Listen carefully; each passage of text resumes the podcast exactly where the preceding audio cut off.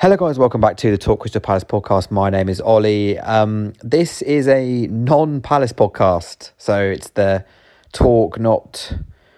No, I'm not going to try and go with that part. Anyway, you get the idea. It's It's been a big week in football, a big day in football in particular. Uh, Roman Abramovich, of course, sanctioned by the UK government, no longer uh, basically owning Chelsea. The, the asset has been frozen which effectively means he cannot uh, buy anything, he can't sell anything, he can't make any money anywhere uh, from the club. Uh, they can't sell tickets. The players can only, I think it's like a twenty thousand pound limit on travel spend. Basically, it's it's it's unprecedented in the world of of British and world football, really, or European football at least, in the mainstream. Uh, a club of Chelsea stature. Um, effectively just being put on pause and a very very uncertain future for them uh, off the back of uh, of Putin of course invading Ukraine. Um, and I mean the fact that it's unprecedented it, it, warrants unprecedented reaction. And I think what we're really seeing this season more than any is uh, I mean to put it bluntly sports washing. We're seeing uh, bad people uh, play for clubs by clubs, run clubs, uh, who are defended relentlessly by fans, normal normal people like you and me, um, who are blinded by a love for their for their football club, and it's really come to a head today. I think this is something which I've kind of wanted to speak about a lot this season, but you know, reading Chelsea fans' views on on this whole situation is it's actually it's it's kind of worrying that people actually think like this. Uh, that sounds that sounds insane. Um, but but let, us just go through you know what's happened. So obviously Chelsea as a club are are struggling now. You know, you look at the summer; they've got some big contracts they need to renew, which I don't even know if they'll be allowed to renew them by then. They've just lost a multi-billion pound uh, owner who is the sole reason, let's be honest, for their success over the past you know seventeen odd years um, you know, the future of their club is in danger. You know, it's one thing I can imagine as a Palace fan, Steve Parish being involved in, you know, well, not being involved in something like that, but you know what I mean. You know, imagine he was sanctioned or Palace got frozen asset. It's scary. Of course, it's scary. Um, but Chelsea fans need to recognise that, and, and sports fans in general need to recognise that in the big picture, in the grand scheme of things, first of all, they don't care about our club. And second of all, they don't care about the fans. And, and I don't even mean that in like a horrible way, like they want to hurt them. The, the UK government, in the context of what's going on in Ukraine, do not care if some Chelsea fans are going to be a bit concerned about Chelsea potentially having a dodgy season next season. Do you really think that in the grand scheme of things, that's the important thing? To, to, to sit there and go, oh, you're punishing the fans, you're punishing the fans. First of all, you are overestimating massively how much the UK government or any government for that matter cares about football fans. They do not care about them. And in this situation, rightly so. And second of all, there is no way of punishing Roman Abramovich without punishing the fans in this situation. They are freezing his assets for a reason. You can't freeze the assets of Chelsea and continue their like rise up, you know, through the Champions League. Like to punish Roman Abramovich, you have to halt Chelsea. And I, I, I don't know. You just think bigger picture. Does that really matter? You know, like if a man if a man murders someone, you don't go, oh, don't send him to prison because that will affect his wife and kids, do you? You go, no, the man needs punishing. Roman Abramovich needs sanctions. Russia needs sanctions, and it's. It, but it's football fandom. You think everyone is obsessed with your club to the same level that you are. We've seen it recently with Arsenal fans claiming that there's an agenda against them. The the Premier League are conspiring to stop Arsenal getting the top four. No, they aren't. The Premier League do not care if Arsenal get a top four or not. It doesn't affect them at all. It, if they do, great. A big club, a big London club's got into the Champions League. That's great for them. If they haven't, okay, another club will get in. You, but but and we're seeing it with Chelsea fans. They are the UK government is conspiring against Chelsea. They're not. They're not, are they? You know what? What we're seeing currently is you lived by the sword and now you're dying by the sword. You know, they're now acting as if Roman Abramovich is kind of a separate entity to Chelsea. You know, yeah, don't punish the fans for something Abramovich has nothing to do with us. I mean, we're not even going to talk about people denying the links between Abramovich and Putin. That's ignorance at best doing that. Um, and, I, and I said this earlier that if you're going to choose to believe um, Abramovich's PR team over the government or respected news outlets who have been saying this for years, by the way, then you know there's no point listening to the rest of this podcast. I, it's it's a complete waste of your time. But you can't, you know, for 17 years, even today at Norwich, they were singing Roman Abramovich's name. Abramovich has been idolised by Chelsea because he has brought them success. I was going to say, brought and bought them success. You know, yeah, granted, Chelsea finished top four before Abramovich, but you can't tell me they wouldn't have got this level of success or they would have got this level of success without Abramovich's money. Of course, they wouldn't have done. So you can't sit there for 17 years and reap the rewards of Abramovich's power and money and then complain when it comes to bite you. You know, you can't decide now that you're not intrinsically linked to that money and power because you absolutely are. And the same thing might happen with other clubs, which I'll get onto in a minute. You know, all staff can be paid as long as Chelsea have the cash reserves, which I'm sure they would have put in anticipation of this happening. All staff can be paid, playing staff, shop staff. They'll still get their wages if if they've planned appropriately for this, which I can't believe they wouldn't have done. And you know, you look at the money they've got in reserve. That they'll be okay. The ordinary people will be okay uh, who work at the club. I'm sure they'll find a way around it. You know, it, to use the fans and you know a club shop worker as kind of justification for not punishing Abramovich in this situation, I just find baffling. Um, you know, that's one excuse. Obviously, you get the whataboutery of Newcastle, of Man City, um, who have owners who are, you know, realistically just as bad. Obviously, Putin is in the news right now, but what the Saudi regime is doing in Yemen is on a bigger scale. It's a lot worse, to be to be brutally honest. You know, you look at Man City's owners um, you know, they're, hardly clean themselves. And, you know, it's a good point. I think it's a very valid thing to say, well, the only reason that Man City's owners haven't been, you know, or Newcastle's owners haven't been punished is because it's not in the news. And that's completely true. You're completely right. But if anything, you're just backing up the original point. Owners like that should be punished. completely spot on. The fact that Abramovich has been punished is, if anything, it's too late. It is too late because because you know, Putin is now doing his thing. And the, the same thing could happen with Saudi Arabia. What aboutery in this situation is the worst way of approaching it. It's a horrible, horrible look to go, well, what about this? But what about this country? Why are they getting punished? Does that why does that matter at the moment? You know, let's talk about Newcastle. I have a lot of I have a big affinity to Newcastle. I lived there for three years when I was at uni.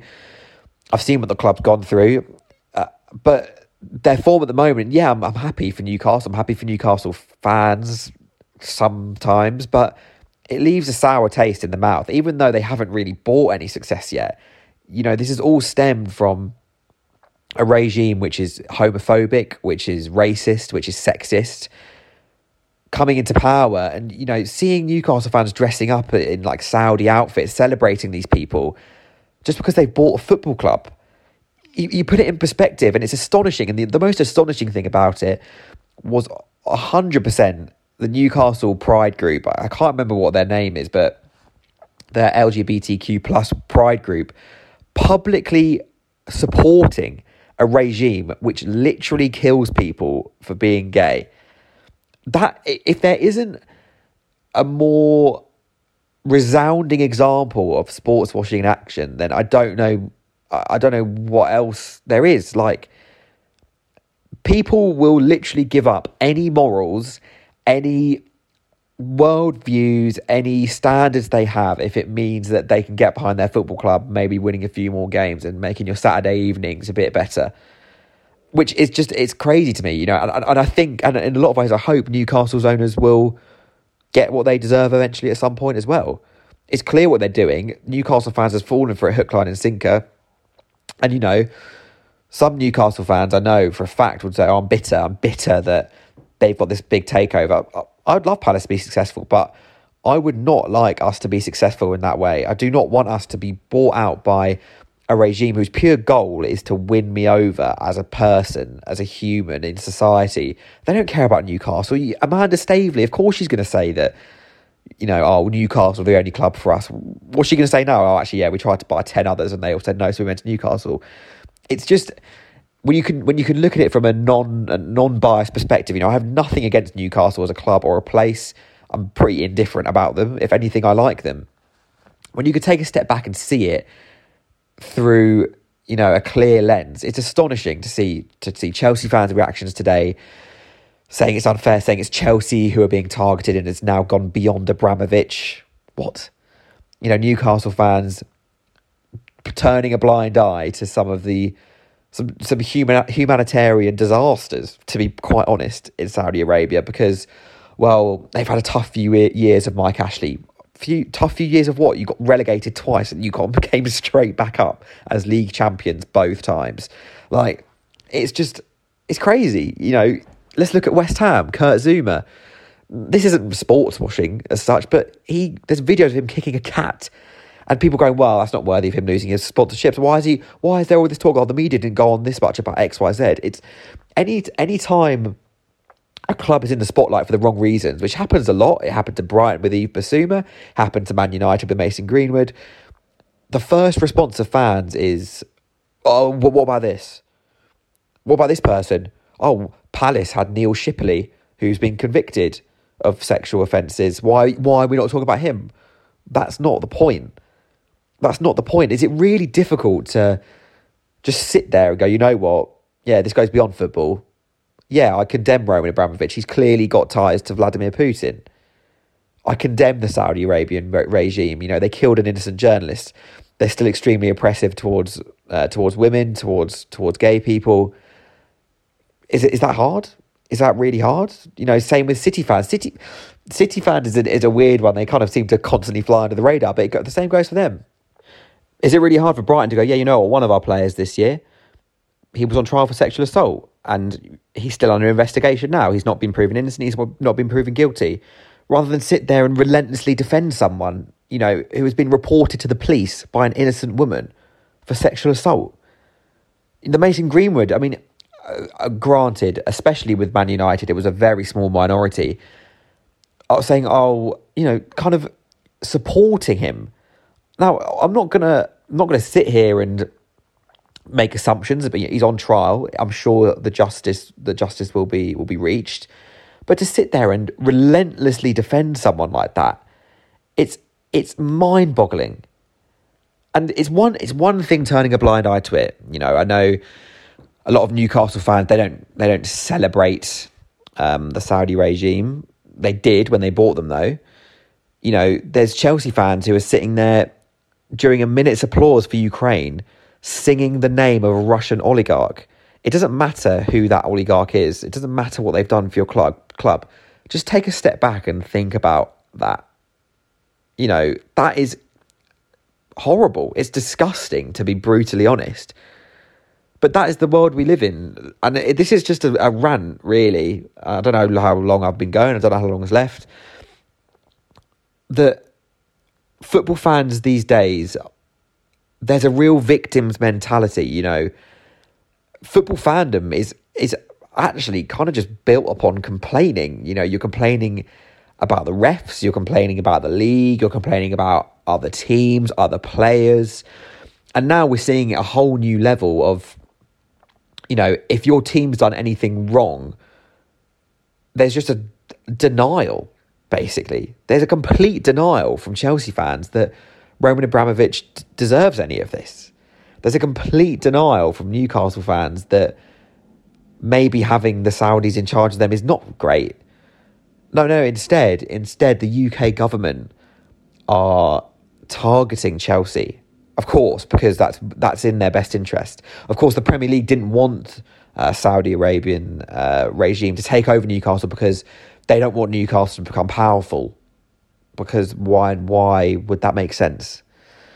And it's just sad to see. It's it feels like this season in particular, maybe I've just been more acutely aware of it because I'm older now. I'm more aware of the news. And football fandom is so.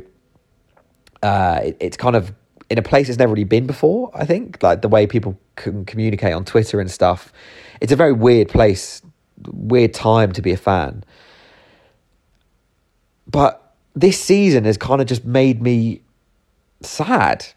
Honestly, it's made me sad reading fans, you know, defend their own football team and owners who they don't know and they've never met and they've got no personal affinity to, personal affection with.